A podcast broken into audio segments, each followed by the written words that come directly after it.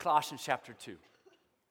Can I invite you to turn to Colossians chapter 2? We're, we're in a series with Colossians. Amazing passage, amazing text. Last week, one of the things that we are learning from Colossians chapter 2, verses 6 through 10, is that what? What do we need to do? We need to widen our stance. Right? A lot of you, I bet you at least 15 of you have come up to me and ran into me like, you got to get lower, Pastor. Right? We need to widen our spiritual stance, and we do that being, by being rooted and built up and strengthened in Him and overflowing with thanksgiving. And this passage builds on that in a lot of ways. When you get to verse 11 and all the way, all the way to 23, even, uh, it, it expands upon what, it, what that means to widen your stance, what that looks like. And so here's some of the words that we find here in verse 11 and following. It says, In him you were also circumcised, and the putting off of the sinful nature not having a circumcision done by the hands of men, but with the circumcision done by Christ. Let me go ahead and address this really quick, and you can leave the passage of scripture up there, guys. But when it's talking about circumcision, it's, it's Paul, he uses this language over and over in so many of his writings, saying, listen, they, they were doing something physically in order to be clean, but what he's letting them know is the only way you can have spiritual cleanliness is to have circumcision of the heart. That's, that's what that's communicating. And that's what that's speaking about. It says, having been buried with him in baptism. And that's it's the same thing in Romans chapter 6. You're going to notice so much of this language is similar to Romans chapter 6. And it speaks about baptism, it speaks about other things. It's the same word, and that's why we believe in baptism. It, it, do you have to be baptized, we believe, in order to go to, to, to, be with Jesus Christ? We don't believe that. It's symbolic, but it's also a commandment saying, hey, listen, be, to be baptized. It talks about it over and over again. And he's saying, hey, be buried with him in baptism and raised with him through your faith in the power of God. Raised with him through faith. Through the faith. It's through nothing else. The, the, that freedom, that resurrection that it discovered is only found in faith through Christ Jesus. We know that you can't earn it. There's nothing you can do that's good enough. And so he comes in and he tells them this. And he says in verse 13, he says, When you are dead in your sins and in the uncircumcision of your sinful nature, that means you've really not allowed Christ to come and clean your heart, to, to take over your life, to give him complete authority. You've never really done that. He says, and when you are dead in your sins, you're the, and, and in the uncircumcision of the nature of God, uh, uh, the sinful nature, God then came, though, because of the faith, God made you alive with Christ, and He forgave us all of our sins. God made us alive with Christ. Having canceled the written code with its regulations that was against us and that stood opposed to us, he took it away, nailing it to the cross. And having disarmed the powers and authorities, he made a public spectacle of them, triumphing over them by the cross. Very simply, even as you go back to verse 12 and 13, one of the things that we recognize in this passage is that God raises us from the dead because we were dead in our own sin. We are now made alive in Christ. Also, one of the reasons I love Romans chapter 6 so much is because verse 1 says, Should we go on sinning in order to make grace abound all the more? And what's he say? No. One of the things that lets, lets you understand is that for the believer, we should be running towards sinlessness. Is it possible? No, but we run toward it because we can sin far less than we already do. Why? Because of the Holy Spirit coming and indwelling in our lives. The church has done a pitiful job in teaching on the fact that we need to be running towards sinlessness rather than living in it.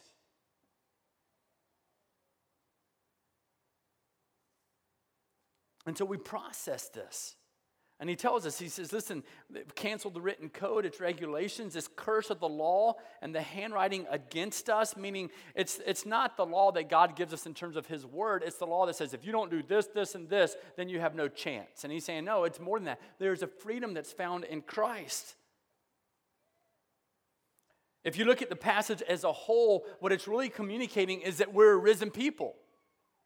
And so, you know, there's Leonard Sweet. I always go back to this quote because it's so powerful. He says, If Christ is alive, why aren't we more alive? If Christ is alive, why aren't we more alive? Well, if, if Christ has risen and we have risen, then why don't, why don't we act like it more? Knowing that the sin no longer has captivity over us but we have freedom in Christ Jesus. It allows us to widen our stance when you recognize that you're a risen person in the name of Jesus Christ. We've been lifted out of death. We've been circumcised in our hearts. We've been raised in faith. We find authority in Christ and we are made alive in Christ. And we need to stand up as someone who is alive in Christ. It's something that you stand for. I can't, I can't emphasize that enough. One of the, the, the themes I think that run throughout this is we recognize that we're a risen people. We are a risen people, and when we recognize that, we also understand that we now stand for Christ rather than simply standing against what we don't like. Have you ever noticed that people fighting for something always stay in the fight longer than those fighting against something? And so many people today are so consumed and concerned with fighting against something, and they wonder why the church today is losing a battle. The church today needs to start standing for Christ rather than against what we're not accustomed to. And when we begin standing for Christ, the love of Christ pours forth even to those that we disagree with.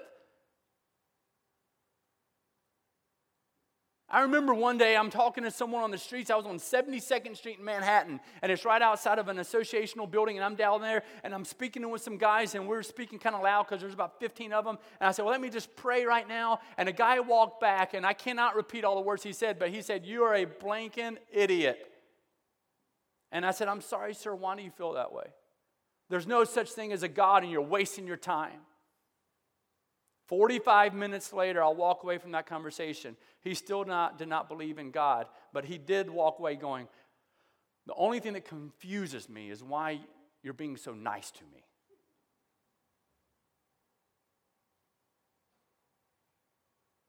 That's what the power of the love. We need to know the, the power of the love of God does. We need to know what we're standing for, not just what we're standing against. And we need to recognize that we are who we are because of who Christ is. Who we are should reflect who Christ is. Who we are is because of who Christ is. When you start to absorb Colossians chapter 2 and Romans chapter 6, you begin to recognize that maybe we've been treating this whole resurrection of Jesus wrongly.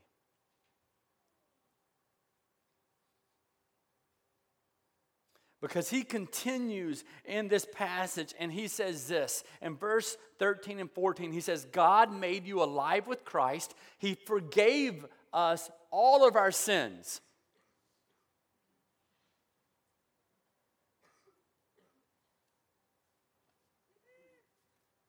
And that was a deaf person calling it out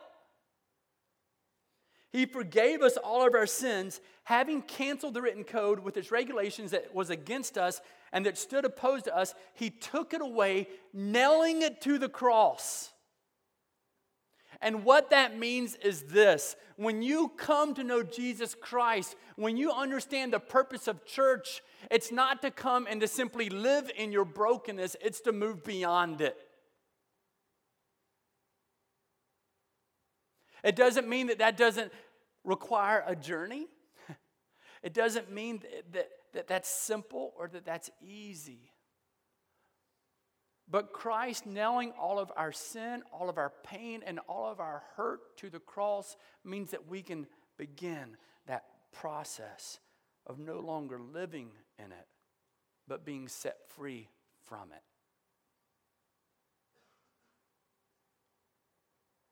Why? Because it points to the truth that God loves us and God can restore us no matter what. Psalm 71, verse 20, that speaks of how he can revive us. And so many of us struggle with moving beyond our hurt and our pain. When this passage says God's made us alive with Christ, it doesn't mean that He doesn't understand our hurt and our pain and our struggles and our sin and our past regret and all of those different things. But He's saying you can move beyond it. You can move beyond it. Why? Because the Lord has been true to His promise to forgive. Psalm 103 says that the Lord is merciful and gracious, slow to anger, abounding in steadfast love. Says he will, he'll never keep his anger forever. And so sometimes when you read to me Romans chapter 6 and Colossians chapter 2, it is an encouragement to move beyond where we are into a greater place.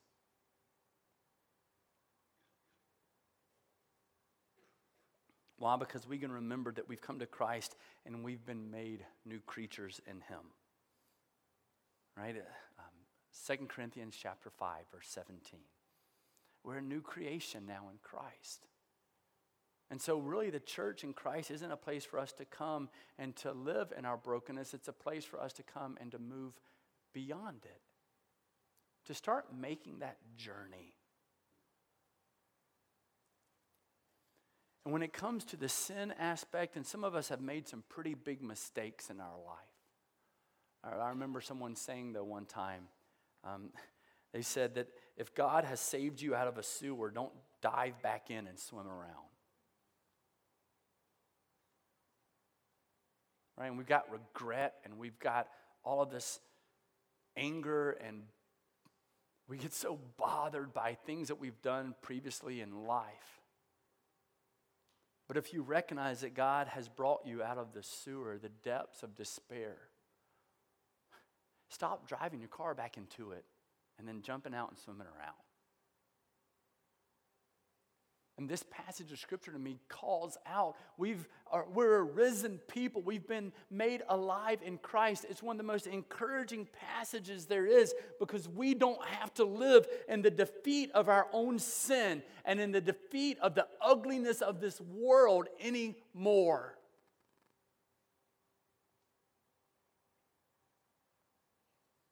Why? Because it tells us in the last verse, in verse 15, it says that he's disarmed the powers and authorities. He's made a public spectacle of them. He's triumphed over them by the cross. All of the powers of hell were conquered by the name of Jesus Christ. And as a result, we're a risen people. We are a risen people.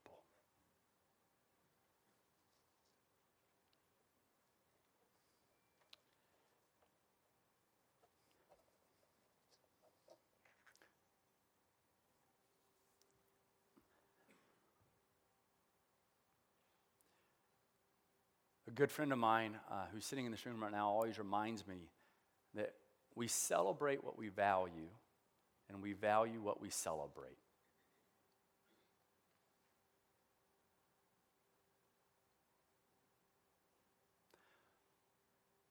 Sometimes we don't find ourselves celebrating because we're valuing the wrong things. And for so many years now, we've been dealing with hard hard situations and a, a difficult family and maybe walking through a horrible divorce that took years and years and years just to get through. That we've learned to live in our brokenness and we have forgotten what it is to live in the victory of the cross.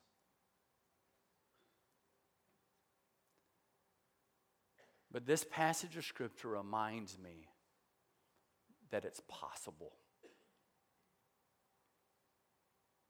To still even maybe remember the hurt and the pain, but to move beyond it to the victory of the cross. Will you begin making the journey? Will you begin making the journey? We're going to have an opportunity to sing. Um, the praise team is probably out in the backyard throwing snowballs because they thought there's no way he'll be done before 1035. But the message, well, maybe it really doesn't take that long for us to speak it. You have brokenness, you have hurt, you have sin in your life that separates you from God. God, through his son Jesus Christ, died on the cross so that you can know what it is to experience true freedom. And some of us have learned to voice it, but many of us have never learned to live in it.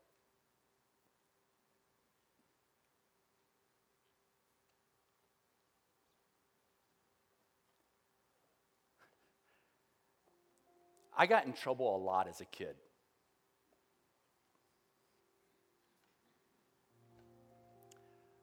Because I would just say things so directly. And I remember an older lady being in our uh, house one day. Uh, we had people over our house three, four nights a week. We were trying to feed people and engage people and care for people. It's how I grew up, and so that's now how our family is. And it was, it's just constant, it's continual. And uh, she said, you know, back then in the 80s, it was really popular to say, God is good. And you say, what? And all the time. And I looked at her after she said it. I said, then why don't you act like it? She left the church.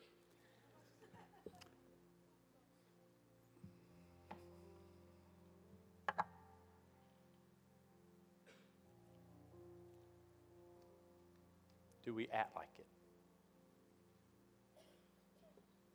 Do we act like we've been set free from sin?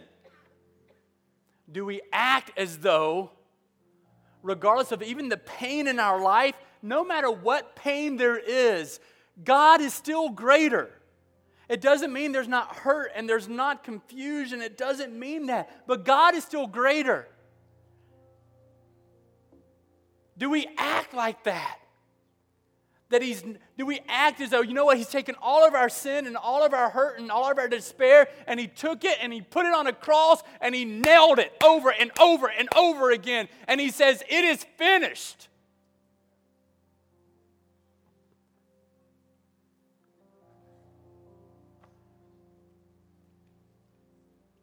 do we act like it Do we really have the opportunity to come and tell people, I am a child of God? It doesn't mean that the hurt isn't there and the despair isn't there. But it means that we know that there is victory there. And so we don't live in the brokenness, we begin moving beyond the brokenness. How do you do that? You remember that God loves you, you remember that God can restore and redeem you. And you tell yourself that over and over and over and over again. You just keep going, but God loves me and God can restore me. And even in this, He can be seen, He can be found. And so that's where we live today. Why? Because we're sons, we're daughters of God, and we get to declare His goodness. God can do that for you. And some of you are probably sitting right now, you're going, okay, Pastor, you don't know what I've been through, but He does. If a pastor has to have walked through and experienced every hurt of every single person in the congregation, that means we would have this many pastors. That's the beauty of Jesus Christ. I may not have walked in your shoes, but Christ has taken everything for you. Everything for you. And so we can move beyond the brokenness and not live in it. And all of a sudden, what that does, let me tell you the result of it. Your eyes begin to open bigger. And instead of going, well, I'm just trying to reach a couple people, you go, my target's 34 million in the next seven years. Right? Your eyes start opening up. And you go, well, instead of just beyond just telling them, I've got a second cousin, I see him every Thanksgiving and Christmas, I'm trying to reach him. Your prayer goes, you know what? I'm going to hit all my cousins. I'm going to hit all my neighbors. I'm going to hit my neighborhood. I'm going to let them all know the goodness of Jesus Christ. Let that be the God that we sing to.